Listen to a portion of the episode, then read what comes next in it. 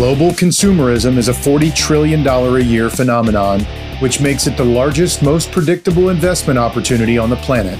Who are the prime beneficiaries of global consumption trends? Mega brands. Welcome to the Mega Brands podcast series. I'm your host, Eric Clark. In this podcast, we explore mega trends through the lens of a global investor with the ultimate goal of identifying the most relevant, most innovative brands that are best positioned to become what I call mega brands. These are the brands that are customer obsessed, have a corporate culture of innovation and self disruption, create products and services that are in high demand, that exhibit strong brand love from customers, are serving a global opportunity, and appeal to multiple demographic groups. What's the reward for a company that meets these criteria? More revenue, more cash flow, higher market share, and the potential to reach the trillion dollar club. Please enjoy our next episode of Mega Brands. Eric Clark is the portfolio manager for the Rational Dynamic Brands Fund in conjunction with his partners at AccuVest Global Advisors.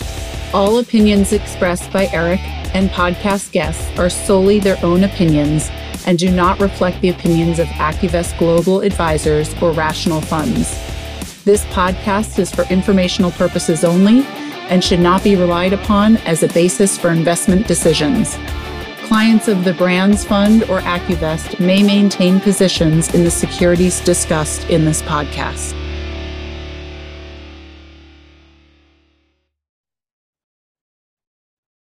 Hey, everybody, this is Eric Clark from Mega Brands, and uh, I'm super excited today to talk energy. Uh, it's Wednesday, uh, August 24th, about uh, about 10:30 Pacific time, and I'm here with Paul Sankey from Sankey Research.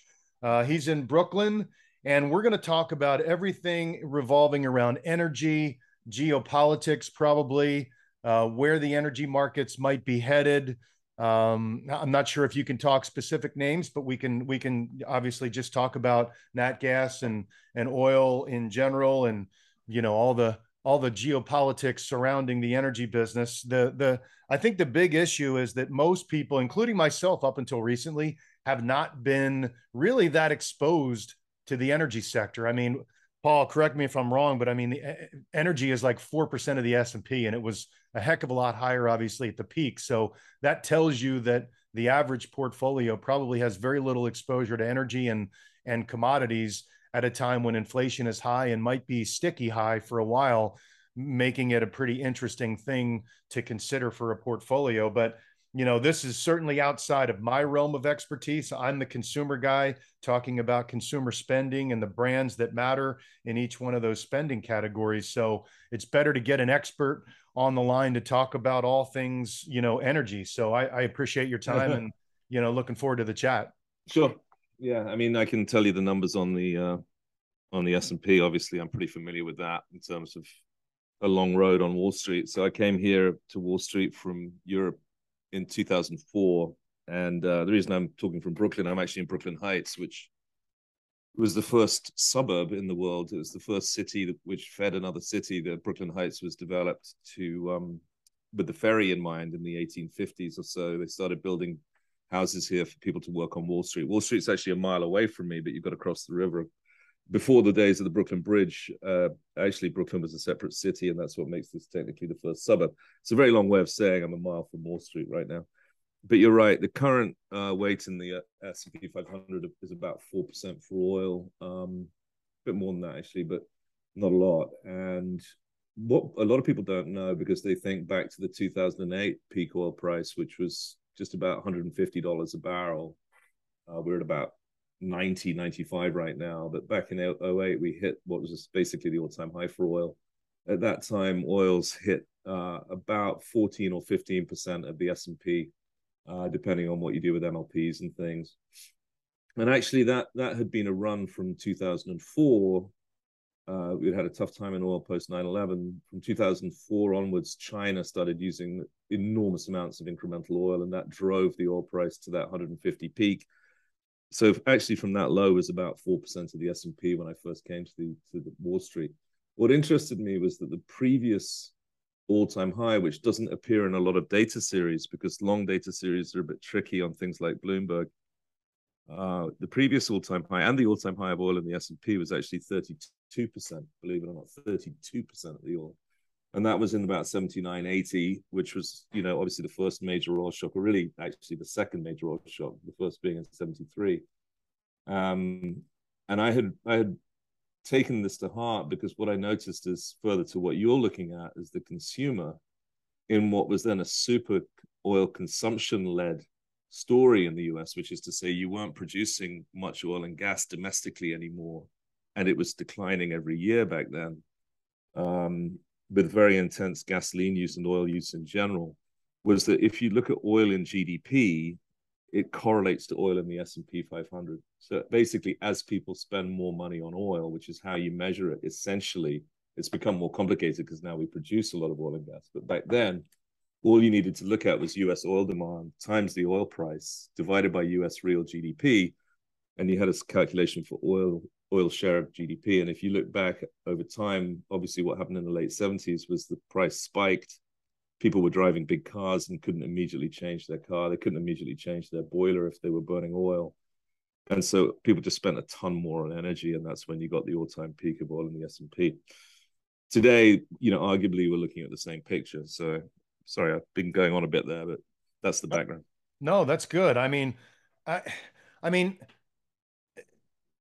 this is a bit of a this is I, I love a good you know conspiracy theory and everything, but wh- when I look at the the geopolitics and how much money was going into ESG and how little investment was going into the energy patch you know these and these are smart people that are making these investments and deciding where to put the money they clearly knew a lack of investment in an important sector was eventually going to going to drive prices higher but i mean am i missing something it just seems like with the world turning towards sustainable energy you know as fast as it can which is going to be a very slow moving train and investment dollars going to other places how can we avoid another oil shock? I mean, am I missing something, or is that just kind of inevitable?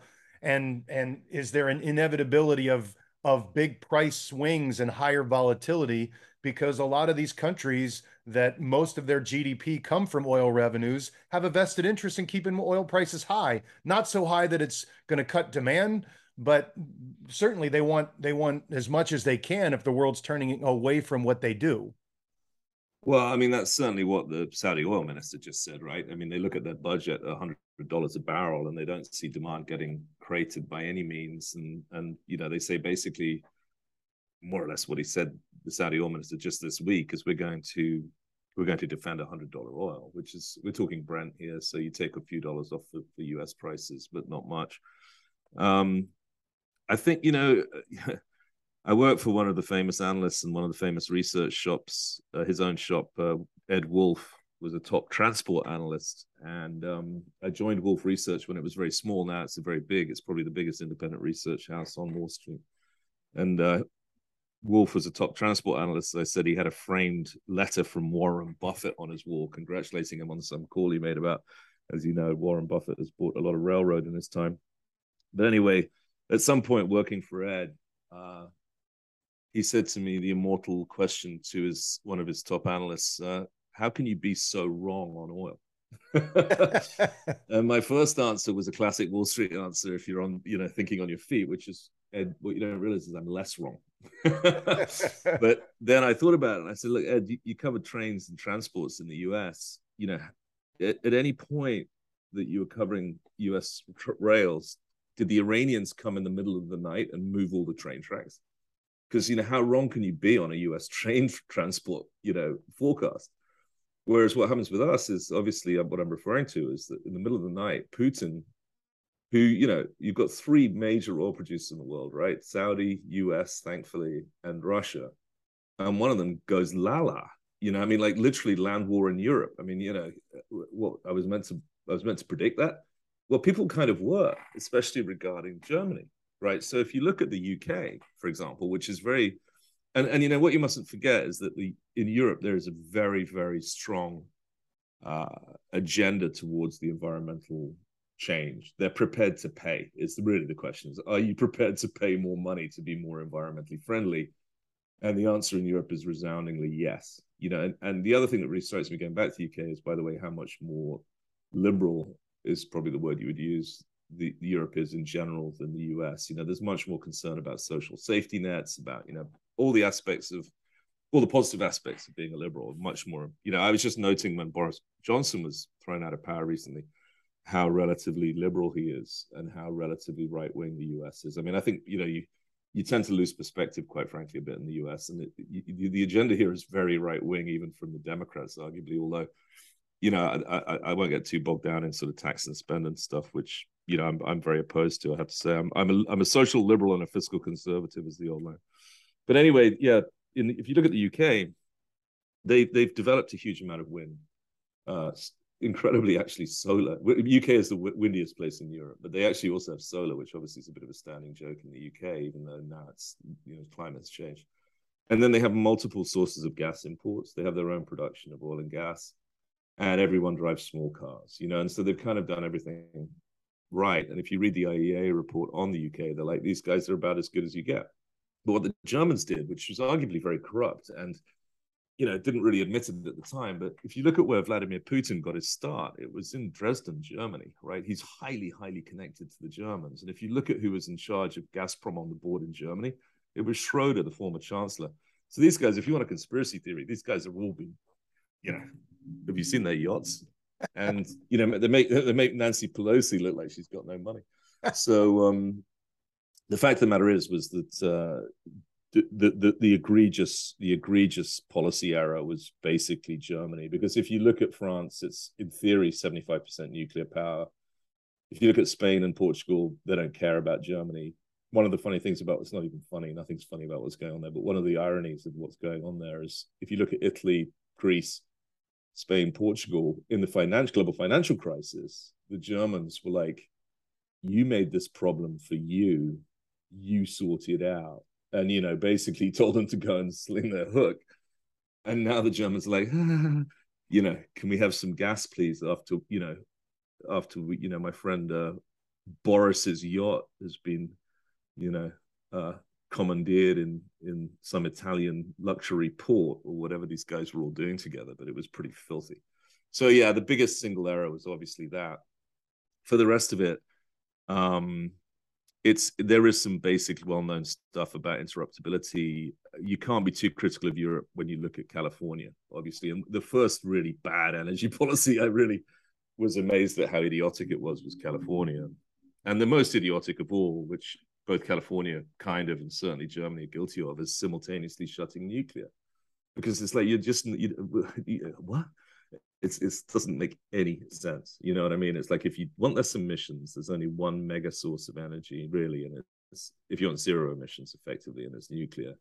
How on earth do you think you're going to shut nuclear and lose your baseload power and then be dependent on something which everyone you know, with any brain knows that it's not sunny at night.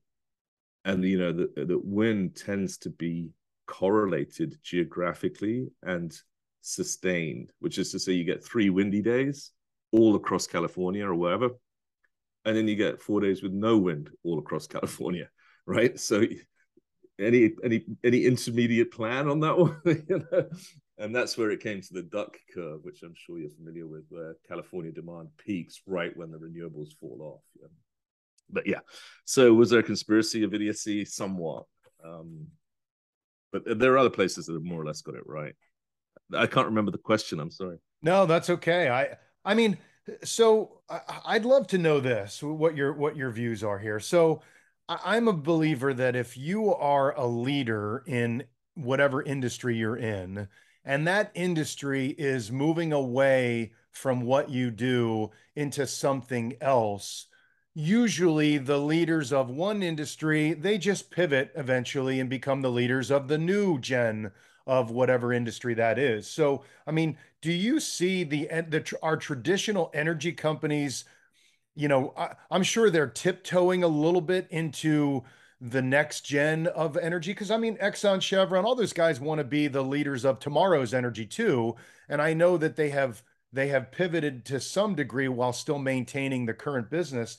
I mean, do you see a world where where these the energy companies get into wind or solar or you know uh, electricity or nuclear or or owning some materials that drive this. I mean, it seems like if that's where the world is headed, then you would think the leaders of energy would want to be in that world eventually. Or do they just stay uh, in their lane? Yeah, I mean, I'm not to be honest, you, I'm not sure I agree with your premise. I mean, disruption of any industry, I I don't know, and I've actually looked for examples where disruptive companies um you know actually lead the next change so one of the classic examples of you know kind of a business study classic is kodak right where they actually invented i think they more or less invented the digital camera and then tried to kill it. And then essentially died. And in fact one of the stocks we like Li-Cycle, Li-Cycle which recycles batteries it will recycle batteries here in north america they're repurposing a kodak chemical facility in rochester new york with all the utilities and you know things that you need for a big film processing, biggest film processing, not processing, but uh, film film manufacturing uh, site in the world. They're now repurposing that to recycle batteries. Now Kodak definitely screwed up because they had the technology in their hands and they deliberately didn't pursue it. But anyway, let's not get bogged down in that. I think the the difference, if for the case of uh, Exxon and Chevron, whether or not they want to lead the um, the next generation is is twofold. The first is obviously that that it's not oil and gas. and so they have to go into a new area, which is new expertise. And secondly, that's about electricity essentially and how you generate electricity. So it's again not quite at all the same thing. It's energy, but it is more in the wheelhouse of utilities. And then thirdly, which is a, more sophisticated point, if I dare say it, there's a question of cost of capital, which is to say, for an emerging technology business, the market will give you a very low cost of capital for a pure play. This is a huge issue that we had to pound into the literally I had to pound into the the CEO of Exxon and all of them was you know your cost of capital is probably 20 to 25 don't look at capm the classic model. That's not how the market looks at your stock. The market looks at your stock as a declining dead dying industry which has got esg problems and is you know, arguably tobacco, you know, in terms of how many people it's killing. That you know, don't misunderstand how right. much people hate your industry. Your cost of capital has got to be 25%. And what you see today is the free cash flow of the oil companies is around 20 to 25%. So it underlines the idea that the market requires that kind of cost of capital before it wants to buy these things. If you tell me, hey, I've got a better solar panel, let's say it's Sunrun in California, market will almost give you money without any regard. That's you know the most classic example being Tesla, right? Where people see a genius, where people see a a next generation, where people see a demonstrable demonstrable business model.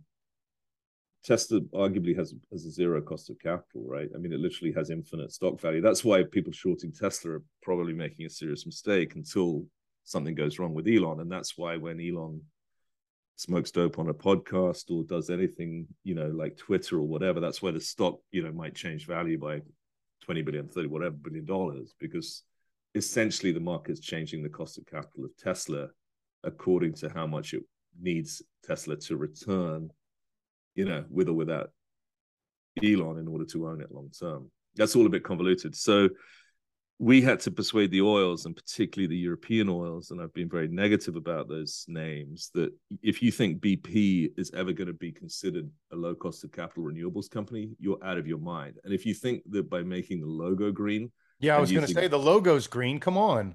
And and using dumbass fonts, which are like, you know, I don't know if you've seen it, but they don't use capitalization. And I'm a real stickler for punctuation. It just drives me nuts, you know. Um, so it's like no you you you you don't mix these business models you know? And if you look at a very good company total out of france very good ceo worth listening to.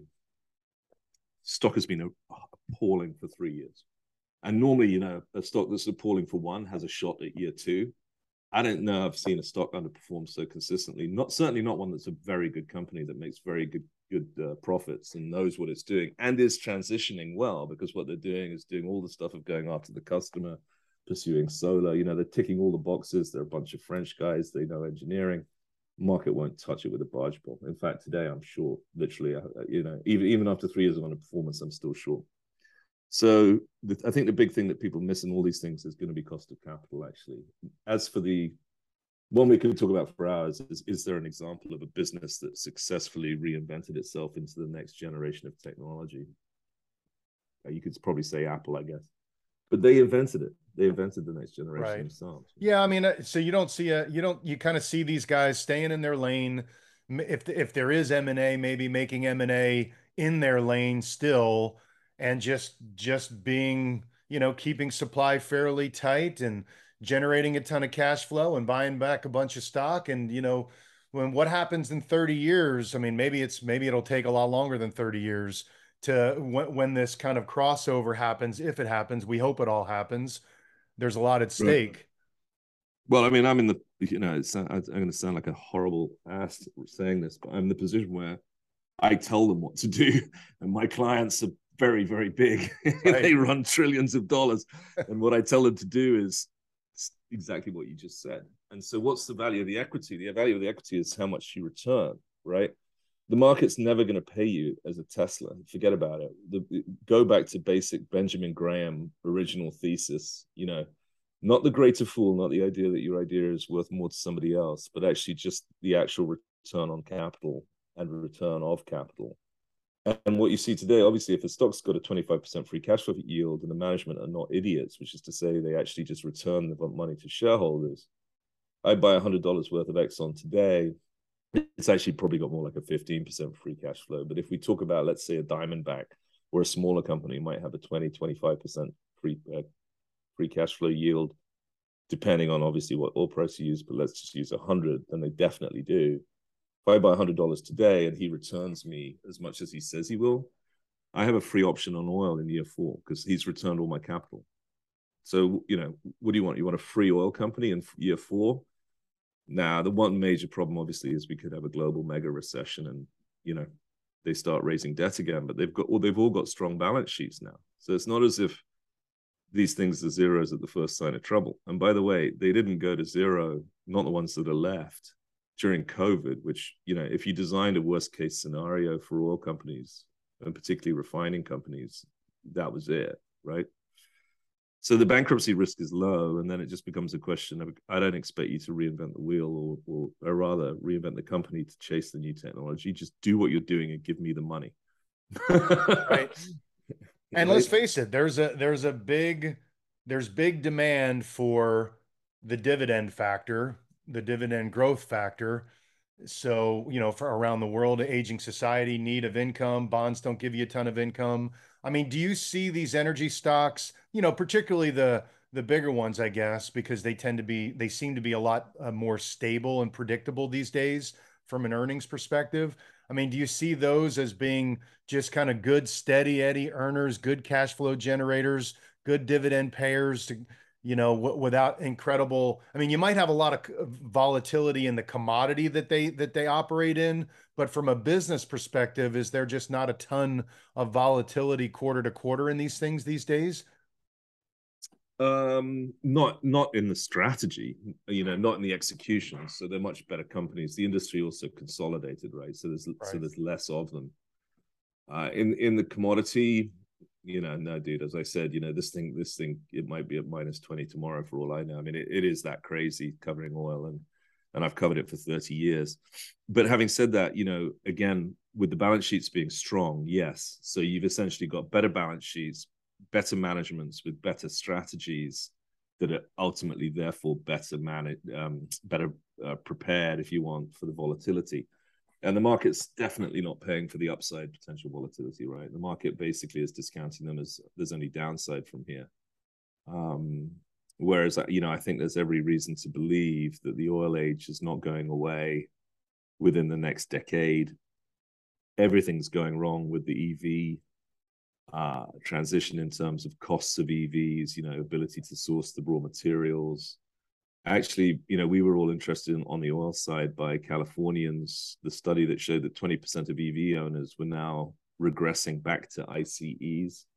Nobody models a regression. Nobody nobody models that a lot of the people that own them are actually going to back and go back to, to gas cars. So all the EV models are way too high.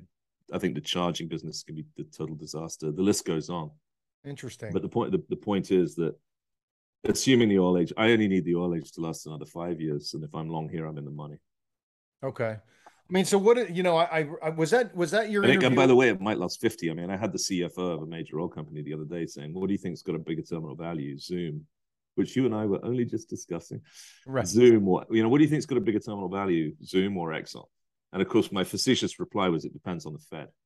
And the reason that would be the case, obviously, is because you have to decide what you think the cost of capital is going to be and what the Fed's going to do with all of that. But ultimately, in terms of assets, Zoom has a zero terminal value and Exxon has an enormous terminal value. One of the things I was also going to mention, by the way, is there's a lot of other things that are undervalued in US energy. For example, pipelines, refineries, stuff that you could, because you, you know, the other way of looking at it is you're never going to build another one of these things because no one will let you. The lawyers won't let you. So they won't let us build the refineries. They won't let us build the uh, the nuclear plants. You know, everybody has the four year period, so they figure, you know, I'll just keep it at bay until someone else has to make the hard decision, and so somebody's got to make the hard decision. Otherwise, we never get to where we need to go. Yeah, I mean, it's particularly the lawyers. You know, so you it, it takes relatively few people to decide that they're correct in terms of how people should live their lives, and then use lawyers to oppose everything and that's going to be an interesting political question. The other big issue basically is I've always said that the only barrier of entry to being an oil analyst or energy analyst is units. You know, people just don't really know how much energy we use, the makeup of the energy. Now, people are getting a lot better at this, I have to say. But, you know, for 20 years, people were like, we shouldn't use oil, we should just use solar. Now people understand that, you know, solar has, well, let's start with the very beginning 75% of the world's polysilicon comes from basically forced labor in China. We're talking Uyghur Muslims here. You know, we're not talking like, you know, general China, which is pretty much forced labor, but actual Uyghur. That is also, you know, made using 75% coal-fired power, right? And then we ship it in at high security risk because it's made in China and they're kind of upset with us. And then we make solar panels that actually have a decline rate you know so the solar solar panel doesn't stay stable in terms of its performance. It's going to it's going to get weaker over time. And then you subsidize people to do that and it's still not great economics right? And you know it just it, to me it, it's like okay fine get into solar and maybe build them in the us okay let's build them in the us that's what it says in the ira the new bill. Immediately lawyers will oppose you building a plant. Essentially, it's extremely difficult, you know, to, to, to start making polysilicon in the US, believe me, because all this stuff that China does that we're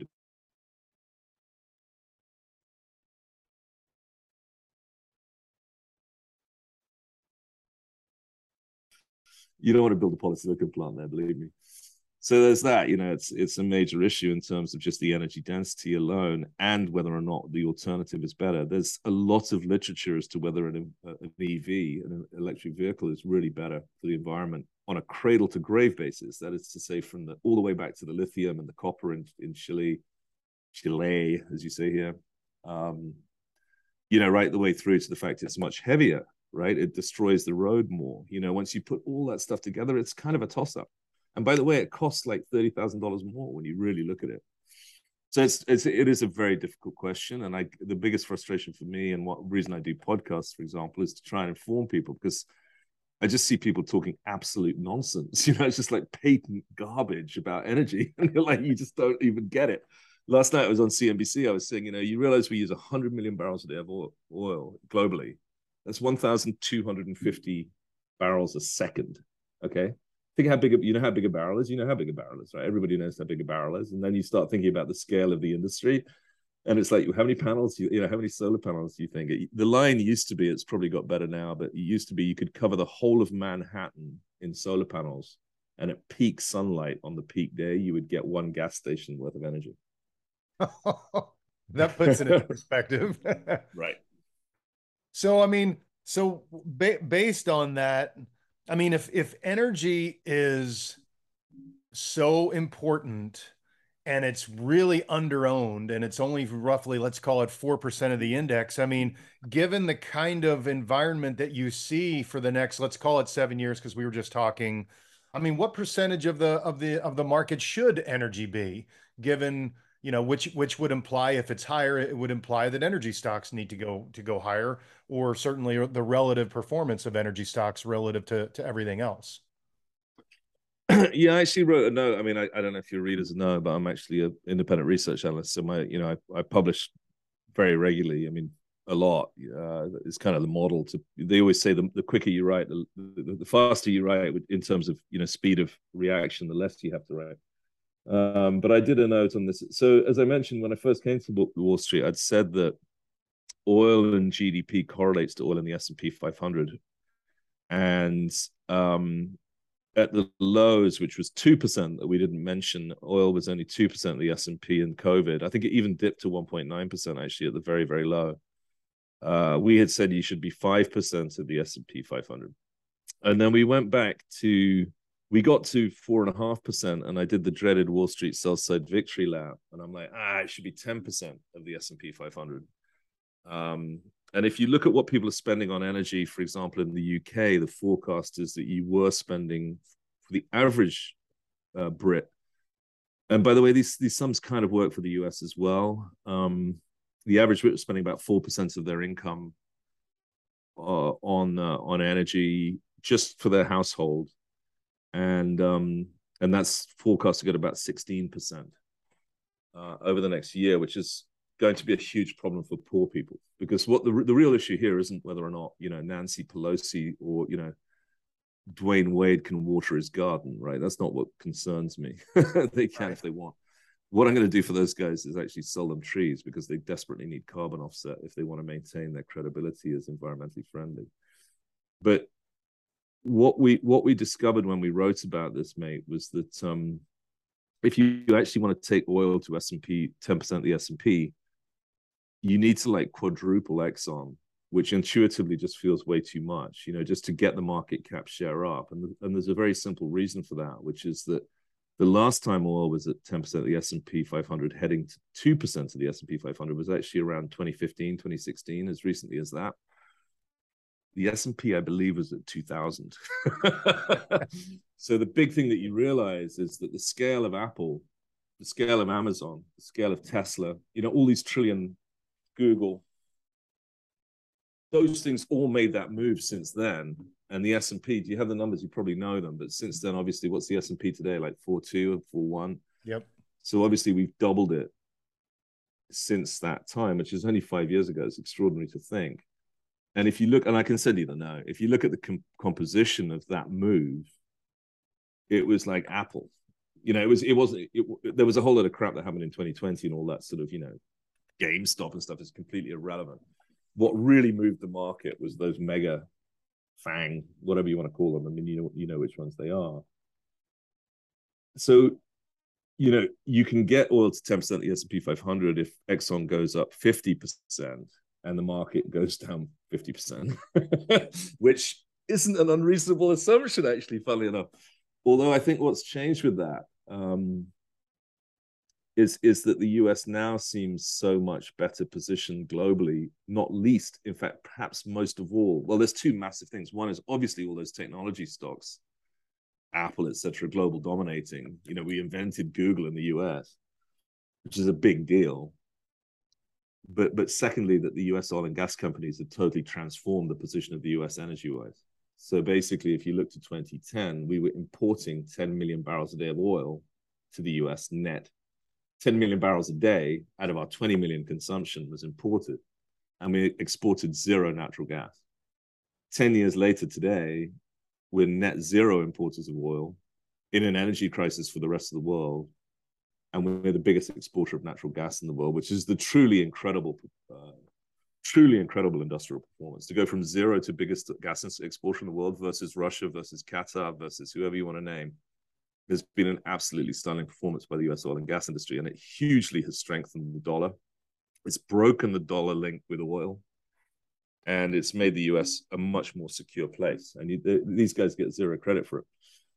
But the overall point of that was that it means the US stock market's going to be a lot stronger. so it's a long way of saying I don't know if we can get to 10% in all honesty. It's, you know, I always, once one of my targets looks really stupid, I just say it's long term. Right. give him a, give him a price, give him a time frame, but don't give them both.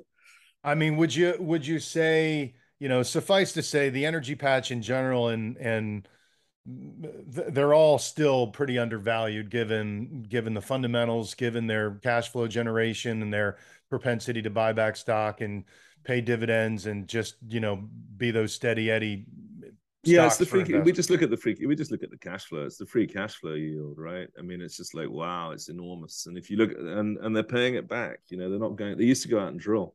So again, we only published on this yesterday. The industry's never made this much free cash flow in its entire history. I saw we, that I chart. Added up.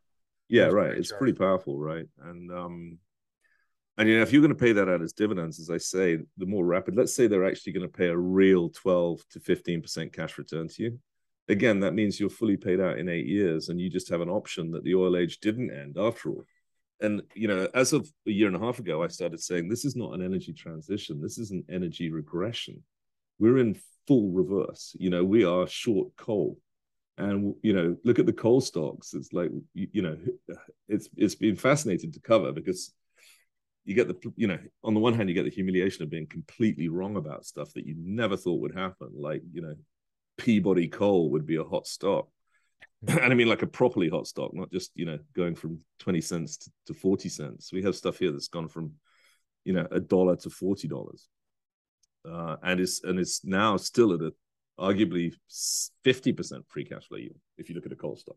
Mm-hmm. So yeah, it is cheap. The the thing that terrifies us with cyclical stocks obviously is massive global recession. That's that's why nobody necessarily wants to buy them right here. Yeah. Do, do you see, I mean, is an Exxon or a Chevron, do they, I mean, they tend to trade, most of them tend to trade kind of with each other as a group in general. But obviously, you have the higher beta names that rip on the upside and on the downside. I mean, do you yeah. see like an Exxon, Chevron, Oxy, the, those kinds of things all all kind of similarly valued, or is there some something intrinsic in one of those that's more attractive or less attractive?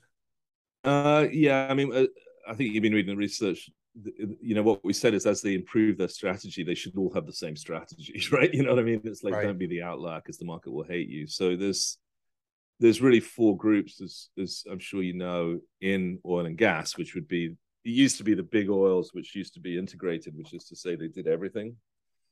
So exxon and chevron are the only two left that really have big oil big gas big refining and big chemicals.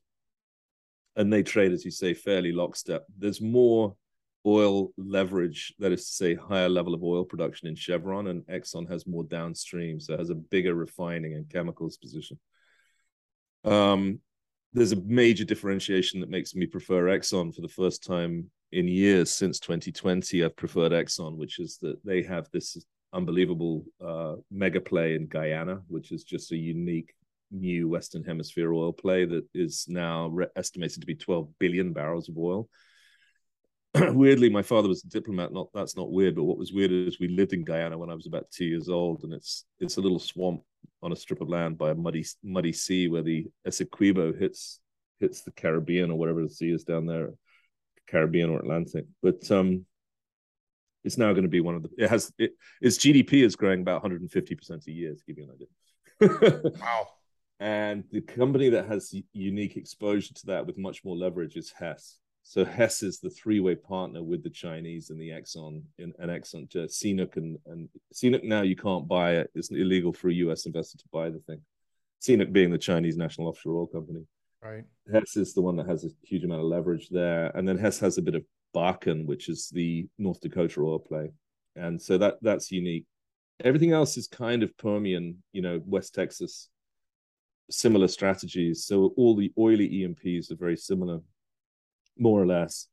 And then um, and then you have obviously the gas space, which is complicated by pipelines. But the one we like there is Antero because it's not complicated by pipelines. It has egress from the Marcellus. So the US is incredibly blessed that we have the Permian, which is the biggest west, well, really, arguably the biggest oil field in the world. Um, the US was an inland sea, if you look back, and essentially the sea drained through West Texas, and that's why you have the Permian deposits, huge deposits of oil. And then a similar effect was basically up in the Northeast. You had the Marcellus, which is called the Saudi Arabia of natural gas, which is in Pennsylvania.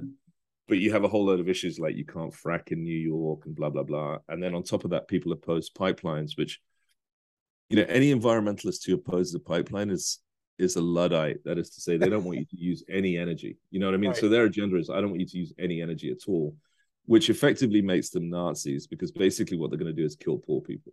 You right. know what I mean? It's like this is what this will be the effect of your wrong-headed opposition to natural gas. I don't mind so much the opposition to oil in terms of its emissions, but gas is absolutely vital to this whole transition.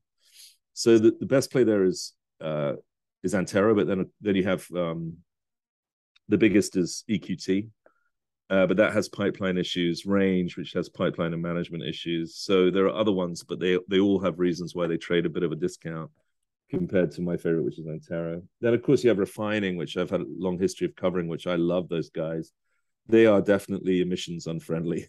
right. So they, they generate vast amounts of CO2. There's nothing they can do about it, but they've got great management. So uh, some of the nicest people you've ever meet, by the way. And you've got some great companies there that are going to make huge amounts of money. So my favorites there would be something like Valero. Uh, and some of those are very levered. So you have things like PBF, which you know has a, a bit more debt, but also is very East Coast levered, uh, and that's a problem insofar as East Coast oil markets are a problem because of opposition. Not so much to pipelines, we get a lot of supply from the Gulf Coast from pipelines up in the Northeast, but actually the Jones Act, which is a protectionist requirement from the 1915, I think. Um, you're only allowed to move uh, between US ports on a US flagged, US built, US crewed ship. Does that make sense? It's got to be US built. Right. and there aren't enough of those ships to move a lot of oil. So you have to move everything by pipe. So basically, the Northeast is short oil, and the local refiner is PBF. And then finally, a group I don't like, which people normally do, who are oil analysts, is the oil service companies, things like Schlumberger, Halliburton, Baker Hughes. My argument has been that as long as it's a simple argument, as long as there's capital discipline, which is what we want from the big oils, those guys don't do well. Uh, now, all my clients typically want to buy those damn things because they remember the glory days when the oil spent more than their revenue. So they got a dollar of revenue, they spent a dollar twenty of capex. That was obviously made Schlumberger the go-go stock. Now they spend thirty cents of every dollar. Believe it or not, they've gone. Oh, wow. 30, yeah, they've gone from a dollar twenty for every dollar of revenue to thirty cents. That's the sort of stuff you have to know. What what what what's your take on on Oxy with with with Berkshire? I mean, what what about Oxy is so intriguing to them versus the other thing? I mean, I know that they also were buying Chevron in, in a pretty big way too, but what about Oxy is is so intriguing to them? I haven't really you know followed it too much. Um,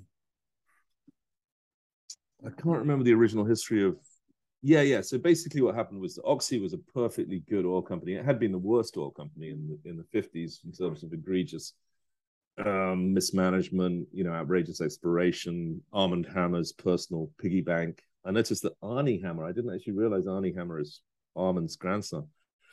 But Armand was a was a naughty boy, and uh, in a lot of different ways. And um, particularly managing the company was a total disaster. Eventually, it was taken over by a guy called Ray Irani, who was also naughty, who I personally knew and had a lot of funny stories about. If you give more time, I'll tell you a couple of good ones. he one of my favorites was uh, he, just in passing. He said he was uh, we were having dinner in New York, and he said, "I'm going to Oman to the opera." I was like, "I really?" And he's, he's like, "Yeah." I was like, well, "It's nice having a private jet, isn't it?" And he's like, "Yes, actually." Um, Sharon Stone asked me for for for a ride on the jet as I'm going to Cannes. She wanted me to drop her in Cannes. And I said, "Oh yeah, well, that's nice. You're gonna have Sharon Stone on the jet." He's like, "Oh no, no." I asked my wife. She said no. um, so basically, and that's that's by the way, uh, Ray being very good. But anyway, this guy called Steve Chazen is undoubtedly the most fascinating executive I've ever covered, who I know well. He Was a geologist on the moon program you know, was a dog handler in Vietnam, was head of investment banking at Merrill Lynch, and then he became CFO of Oxy and is now chairman. Uh, did, he, he as, as head of banking in Merrill Lynch, he got the business to do the first IPO of Walmart, basically because he was a dog handler in Vietnam, and Sam Walton loved dogs, and so you know Chazen's understanding of dogs got him the business to do the first IPO of Walmart. Pretty cool, right? So anyway, uh, I'm going to write the book about Chazen probably one day, but you know, some t- tomorrow, as they say. But um, the long and short of it was that he turned Oxy around from worst in class to best in class over the course of 98 when they raised debt to pay their dividend to 2010 when it was just considered to be the best thing ever and had really been one of the best stock alongside Exxon during the financial crisis. And I mean the best stock in the market because they had a bulletproof uh, balance sheet. He lost direction a bit actually because of California Uh, he got over over his skis on California, and they promised too much growth.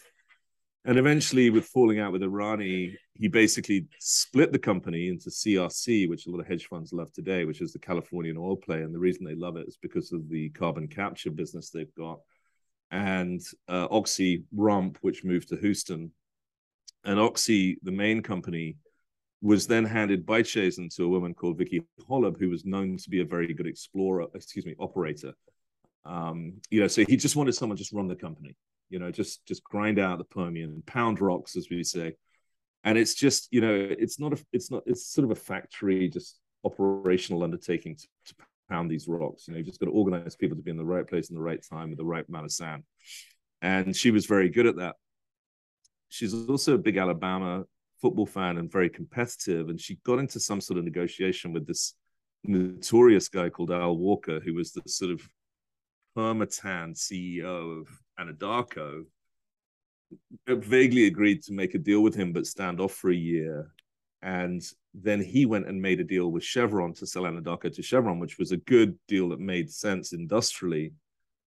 And Vicki lost her mind and decided to counter against Chevron, which was at first, you know, a number of huge mistakes. Number one, Oxy should never have had anything to do with Anadarko. Number two, in the oil industry, you never make hostile counters because they just always end badly. Um, it's capital intense business, but you also lose staff. You it's just a number of reasons why you shouldn't counter hostile. And at that point, actually, my dear friend Mr. Carl Icahn decided to buy a ton of Oxy because he didn't believe the board would be stupid enough to approve the deal for Anadarko. So he got long, and she announced the deal. She stunned everyone and actually said, "I'm doing it." And Chevron had a really interesting um, game theory play, which was do you bid higher against a lunatic? So they walked. They made the right game decision, which is you know they could they could kill Oxy even worse than it was already killed. In fact, if Chevron had countered deliberately to screw up Oxy, knowing that she would go even higher, Oxy wouldn't be here today. And in fact, arguably Chevron would have been able to buy it. Certainly, Exxon would have probably. Well, Exxon was itself screwed during COVID, but anyway, if ifs and ands. So the long and story short was that Vicki, uh, you know, became absolutely determined to buy this thing. The shareholders, analysts like me, hated the deal. We were like, "This is the worst thing I've ever seen in my life." Carl Icahn was losing his mind. Well, I think he was just about the biggest shareholder at the time. And um, in order to get the deal done, Vicki actually left one of the biggest and most respected mutual funds in the world, where they were telling her what an idiot she was, and took the private without offering them the same deal flew to Omaha and said to Warren, "What will you do for me?" And Warren, you know, he feeds off that stuff. It's Absolutely. Like, yeah, sure. You do do me ten billion of preferred at eight percent, and the, I'll give you the cash. You, the guy can literally put a plug in his top drawer and just get you ten billion, right? And so she got the deal done, and hence Warren ended up long Oxy. Got it. Eight percent preferred. So then, tell me if I'm going on too long. How long do we have? So then, um, that's how that's how Warren ended up in Oxy. And then I think what happened is that all of that hit COVID, and you know, to make it worse, Oxy management had decided the way to do Anadarko was to put in a great big wall of debt in 23, 22, and then sell everything in 2020 that they didn't want to get rid of the debt. But of course, 2020 was COVID, so they couldn't sell anything. So they ended up in all sorts of trouble, and it was, you know, on its knees. Icahn was so upset that he had them issue a whole lot of warrants to pay him for sticking around during this disaster. He got two seats on the board, just sell everything you can, pay down as much debt as you can. And so Uncle Warren ended up with a ton of warrants as well as Carl. And so somewhere along the line, the oil price went up a lot.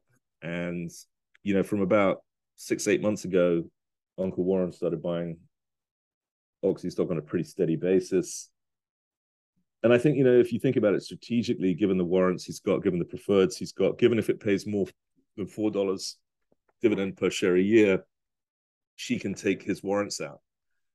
And so, according to his own words, he listened to the Q1 call of Oxy, which was Vicki speaking, decided that she was going to not spend any money. She was just going to ride the oil price and make as much free cash flow as possible. And he's, as he said himself, he liked, he thought she's doing everything right, and he started buying the stock with both hands. At which point I got back involved again because everyone started asking me, is he going to buy the whole thing? Now I know a story from years ago, which, you know, is arguably material non-public information, but essentially, without being specific, Buffett had previously offered to buy a whole oil company. So people who say they'd never buy a whole oil company don't remember that he owned Phillips Petroleum, P66, etc. And I think what he likes is just high free cash flow companies, right? Absolutely. A big American brand, high free cash flow. What's not to like? The other thing I was saying about reason why he would want to buy it is he's got a massive excess of cash, and Oxy's got a massive excess of debt. So he had a huge balance sheet arbitrage where he can just go to 30% you know, lower their cost of capital because if Uncle Warren's a shareholder, you get a lower cost of capital that raises your multiple, increases your ability to manage your finances, et cetera, et cetera. And that's pretty much where we are today. That's fast. I mean, you really should write a book, by the way. The the stuff that you you know, the stuff that you know from all of these deals and all these perf- you know, uh, executives and all the the behind closed doors wheeling and dealing. Not that you could you know out a lot of that stuff but what what what good information? Uh we only have a couple of more minutes. I'd, I'd love to ask your opinion on inflation in general right? Everybody is talking about will inflation be lingering and higher than normal? And if so gosh how do i protect the portfolio? Co- the commodities come to mind. We talked about it before the you know before we started recording you know, people are underweight energy stocks, people are underweight commodities in general. I mean, A, are you a believer in kind of inflation staying maybe higher than normal? And if so, is is uh, are energy stocks and or commodities you know good places for people to to consider and they can they can do their own work and, and research but generally speaking those assets those real assets tend to do better in, in those periods of time yeah, that that one is that that one is a real, real tough. That's a tough one. Um, I mean, from the lows, basically, when they were trying to re and all this has happened so fast, but when they were trying to re-stimulate the economy and openly saying they wanted inflation, it was very easy for me at that point to say, look, if the Fed wants inflation, it's going to get inflation, and if you get inflation, you're going to get oil inflation, and if you get oil inflation, you should buy all these oils so that was really that was an easy trade. And you would have seen me on CNBC basically saying, you know, buy Exxon, sell Apple, or whatever the you know whole list of things were. But the the returns on all those trades are I'm never going to make another pair trade on CNBC again. I mean, I, I, think the net return is like 500 percent or something insane.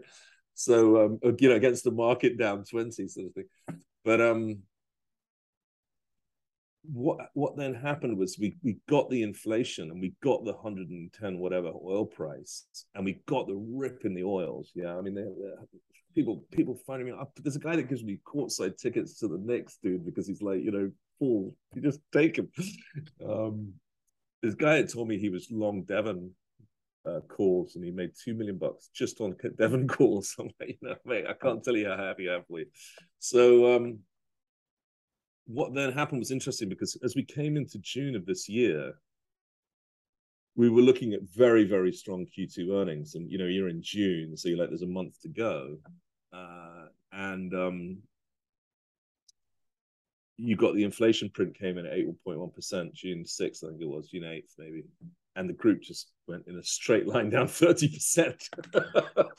And as we joke, you know, it's like I was like down 10% healthy, you know, down 20% extra healthy correction, down 30% Sal. so um yeah, that was a tough one. And and I'm, the reason I'm telling you all this nonsense and not really answering is I, I don't think I've worked it out yet, mate. I don't yeah. think I know. Um obviously we're going into Jackson Hole. You, you, more than anything, as you were talking, I was thinking, you know, I'm gonna have to try and work this out. You know, obviously we're going to Jackson Hole um, obviously the biggest single part one, one of the big problems for the group right now and why we don't really excessively love them is the government has very quickly worked out that if they release the strategic petroleum reserve they can attack the oil price. And if they get the oil price down they can attack inflation. But everything that we look at is like you know what this oil price isn't staying down here. And by the way you're pumping an extra million barrels a day out of our emergency reserves million barrels a day into a 20 million barrel a day market and we're at 100 I mean, I don't know what happens when you stop, man. What happens when you start rebuilding it if you decide you need to? They might not need to in reality because of what I told you about US producing more oil. Right. But you know, so I think what I began to believe is that you'll see reinflation in oil and the whole trade will come back in. I think that's the quick answer. In Yeah. fact, I think that's more or less what we decided. And and what you saw over that June 8th through whatever period was Apple put on $600 billion of market cap, right? Amazon did 400 billion. Um, you know, App- Amazon alone put on more market cap. Well, Apple put on more market cap than the whole oil sector. But of course, if you get back to rising gasoline prices again, and don't forget you're structurally short US refining capacity as well, there's a number of reasons why it can still go back up. Then the whole inflation trade comes back on because you're like, wow, you know, the whole chain, which, you know, arguably has been built over the last 20 years for cheap energy. So all of this stuff is going to find it a little bit difficult. For example, people point out, you know, I had soil delivered by Amazon to Brooklyn the other day. Soil, you know, like garden soil. I'm just crying with laughter. I'm like, you know, this is just such a luxury service. I mean, who wants who wants to be in the soil delivery service? I mean, there's no way Amazon's anything but losing a ton of money on that, and the delivery guy hates me. But, um, but they deliver soil over, pretty much. I think it was overnight for nothing. It make, make- you know, it makes no sense. You know, but they're going to make up that loss in volume. yeah, I don't. I mean, I own Amazon too, but I I wonder. My every time my wife orders like, you know, toilet paper, you know, and and, and chewing gum, I'm like, sweetie, you just Amazon just lost money on that trade. Can you just consolidate all your orders so they can make a little No, I money? mean, you know, mine's, my, mine is mine is horrendous because what she does is she she actually orders cheap stuff that's you know kind of design and knockoff free type stuff, but then she sends eighty percent of it back. She you know she Right. roots out using Amazon's free delivery. She roots out those pieces that are actually genuinely worth you know are, are good for the price. You know, half of those things, if you ever you've bought cheap clothes, you know, you just take one look at it and you're like, okay, give it back. But she's become such a machine at sending stuff back. But of course, all of this is monstrously uh, environmentally unfriendly. And by the way, the way Amazon account their emissions is a, a total joke. They don't count any third-party sales in their emissions. Oh wow. like the yeah, you know how much you you as much as anyone know how much they sell third party. Well, so so forget about the inflation thing because that obviously is a moving target, and there's so many different inputs for inflation. I mean, Oh, well, I think the conventional wisdom is in inflation you own oil, right? I mean, Right. Right. I mean, from from uh, take inflation aside, I mean, just given the supply demand imbalance, or at least the it's much more imbalanced than it's ever been versus it, it used to be. I mean, what kind of what's what's a good range for you know as long as oil stays in a certain range, these companies are just printing money. And That's and they're just stable, predictable, you know, cash flow growers. yeah, that- they, they do they do have credible break even numbers that they give you now, and those break even numbers are literally um, you know, around forty. wow. Yeah, you know, in order to cover their dividend. Now that would be stay flat production and cover my dividend. So what you know, what you call maintenance capex, um, and and those numbers in some cases, like the top quality, something like EOG, you know, they, they'd probably claim to be close to thirty. hmm Yeah. So people, I mean- mean, again, and you know, it is actually an arbitrage opportunity because the, the market, as you've said, just doesn't want to own these things. You know, they're just like, you know, whether it's for environmental, because you know, the point I've got is I'm not, I'm not like some evil, you know. If I if I were to be negative about these stocks, believe me, I would be. You know what I mean? And if I was worried about the environment, thought they made a difference, I would be very opposed to them. Don't get me wrong. You know. It- From a stock buyback, I mean, do, do- is most of the what they do between buybacks and dividends dividends, or do they are are they pretty aggressive on both? You know, having good dividends and buying stock back. No, they they sort of stumbled upon a new framework, which almost all of them now have, which is essentially they commit to give a certain amount of their free cash flow returned to shareholders. So let's say, uh, you know, it'll be fifty to seventy percent of all free cash flow will be re- directly returned to shareholders, and then they'll they'll typically they're all terrified of doing pro-cyclical buybacks. You know, they don't want to buy back at the top and then have to issue death at the bottom, which many of them have done. Yeah. uh, over the 20, 30 years I've covered them. So what they then do is actually pay you a combination of dividend regular, which they know they won't have to cut because they don't want to cut the regular, and then they pay you cash special. And then on top of the cash special, they'll buy back stock. And that's a fairly that's a fairly standard. That is a standard. Uh, Right.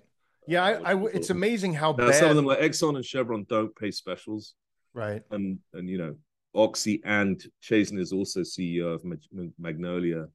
Those guys do everything by buyback typically. It's it's amazing. I don't know how it is how they are in your sector, but it's amazing how the average company is so bad at stock buybacks.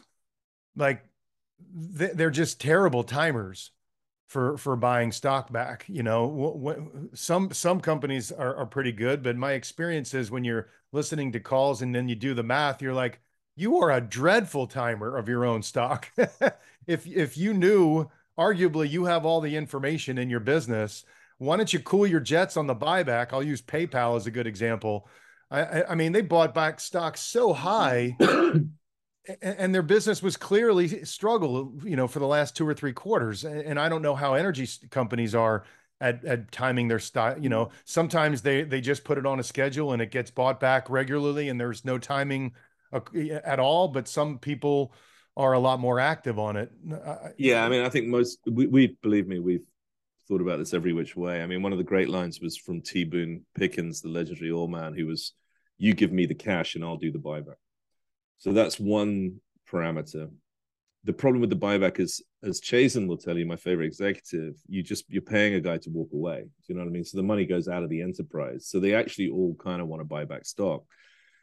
Uh, but then you do have this pro-cyclical issue. So the, the way they've solved that is by this this multiplex, this um three-pronged approach. You know, I'll give you, I'll pay you a decent regular that rises every year, and we won't cut it. It's way be way below. It's at our break-even rate. You know, Mm-hmm. I'll pay you these juicy specials, but then additionally, I'll do buybacks. And I tend to think that like a Chevron is talking about a rateable buyback, which is to say, once we put it in, it's not going down either, like the dividend. But it's definitely a conundrum once they've all paid down their debt because we're agreed that they don't want any debt, you know. And so that becomes a big cost of capital theory where, in practice, a company like PayPal maybe should have a lot of debt um, but you know, again, these stocks are so fundamentally overvalued that it's very difficult. They probably should run cash on their balance sheet and wait for a downturn. You know, but it's it's it's definitely one that has me staggering around the room and my head in my hands because it's just so hard. Because effectively, for example, earlier this year, a company called Diamondback, which I like a lot, said, "Look, we're not going to do this pro-cyclical thing. We're not going to buy back stock when we get to what we think is the high price for our stock." And they stopped buying back stock, and it started badly underperforming because people are like, "Well, if you're not buying it, I'm not buying it." Right? it's yeah. a really bad message to the market. So it's it's definitely a major conundrum. Yeah. Um, but you know what we do have, uh, what we have pounded into them is don't make a dumb acquisition and do not spend anything more than to grow really a tiny bit. You know, no more growth than five percent at the very most. And they've all got that. So the good news is the problem at the moment is how do I return the cash without being pro-cyclical in a buyback? I mean, it's it's a luxurious problem. Right. Yeah, no, absolutely.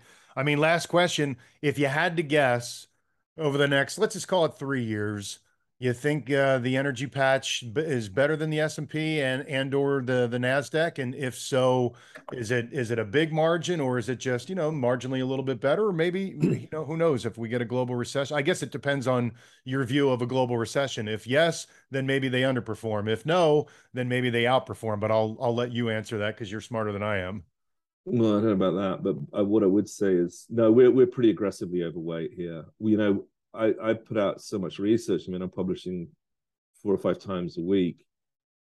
That you know, people can get confused because I'm bearish and bullish. You know, I'm la la la la. But but the over the overarching message is that the energy is underrepresented in the market. You know what I mean? We're bullish, kind of all of them. Uh, that's that's our like three to five year view. In fact, my schedule originally I wrote the note about how these companies could get better in 2017. I called it the renaissance of US E&P, and I said these things are typically on a seven year cycle, which can go to 14 years, but won't go longer than that. And you know it could be two years, but ultimately it should balance out at seven. So these things should run through 2017 plus seven, right, which would be 2024. Um, the way things are panning out, we'll see. I mean, it's just so hard to second guess the economy now, right? But one bullish theory for oil, which is probably someone with rose tinted spectacles, if you could say that about the situation in Europe, is that essentially uh, energy is going to put Europe into the depression.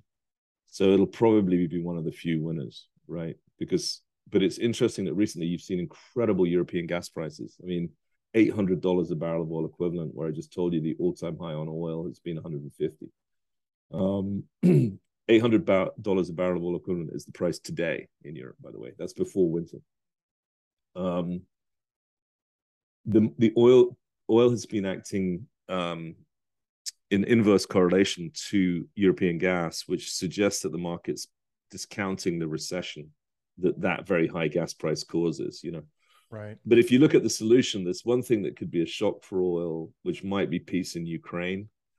Um, but nobody. One of the things that reason I think that's because nobody has that on their bingo card right now. You know what I mean? Mm. Nobody thinks Putin is going to do anything. But I was looking at his military position, and he's got the land bridge.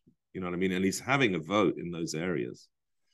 So, and he's screwing Europe right now for natural gas, which would suggest he's forcing them to yell at Ukraine, can you please accept whatever this guy says? And I told you about the relationship of Germany and Russia.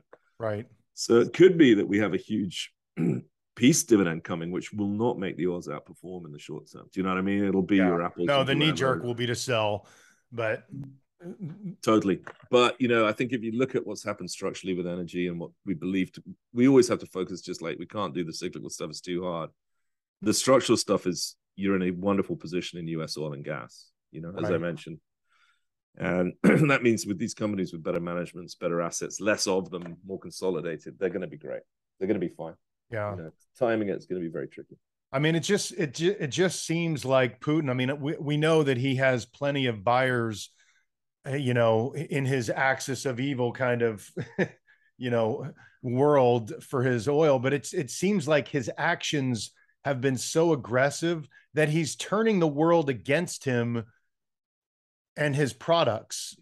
But but maybe he just doesn't care, or maybe he realizes that they need it and they have no choice and they have to come bend the knee. I don't know.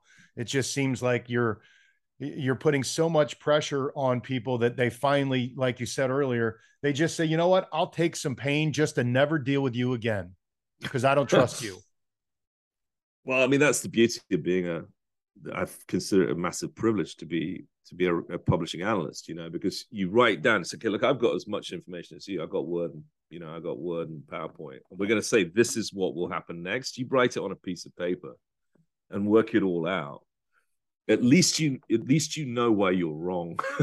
Right. but you know this is what i thought would happen this is what happened you know? And so with putin it was definitely inexplicable that he did ultimately what he did other than you know people use the kind of senility defense right i saw him in the context of peter the great which i think was a good call peter the great being you know 1550 what was it 1750 1750 i think but the, the, he was the Tsar that made Russia great in terms of pushing it into the Black Sea, Crimea, and all the way into Lithuania and everywhere else, the Baltics.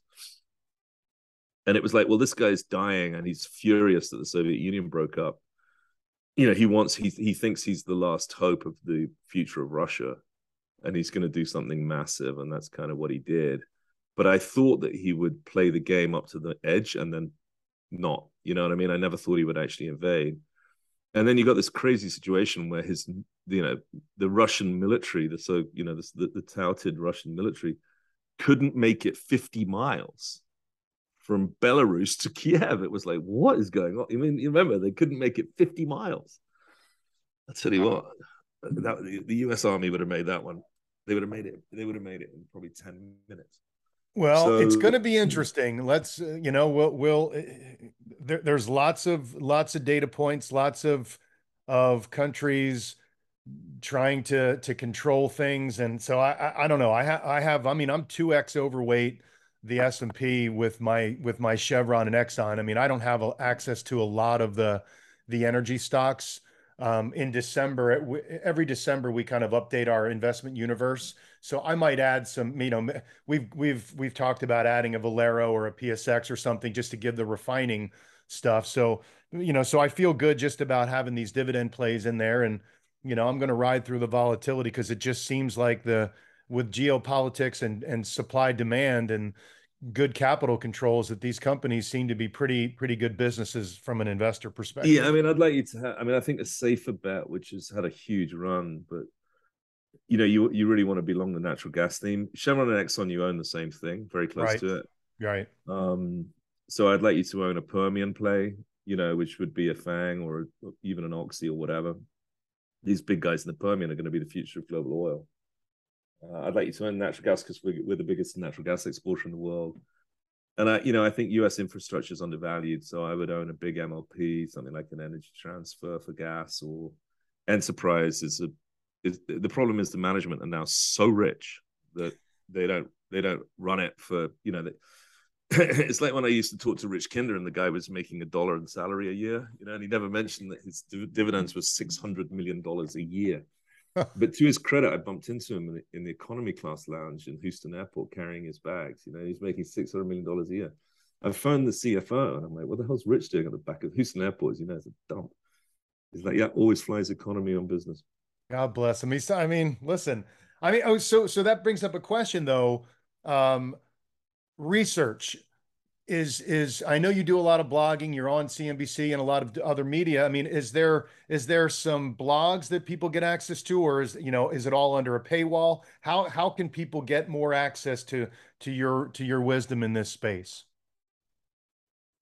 Well, basically, uh, you know, don't tell anyone, but you can this the, you can sign up free for the website. And you okay. know, I've always said on Wall Street, if you're successful, you get paid in arrears. You know what I mean? You you, you deliver something first, then people pay second. Absolutely. If you're reading it a lot, we come and get you. We don't really want.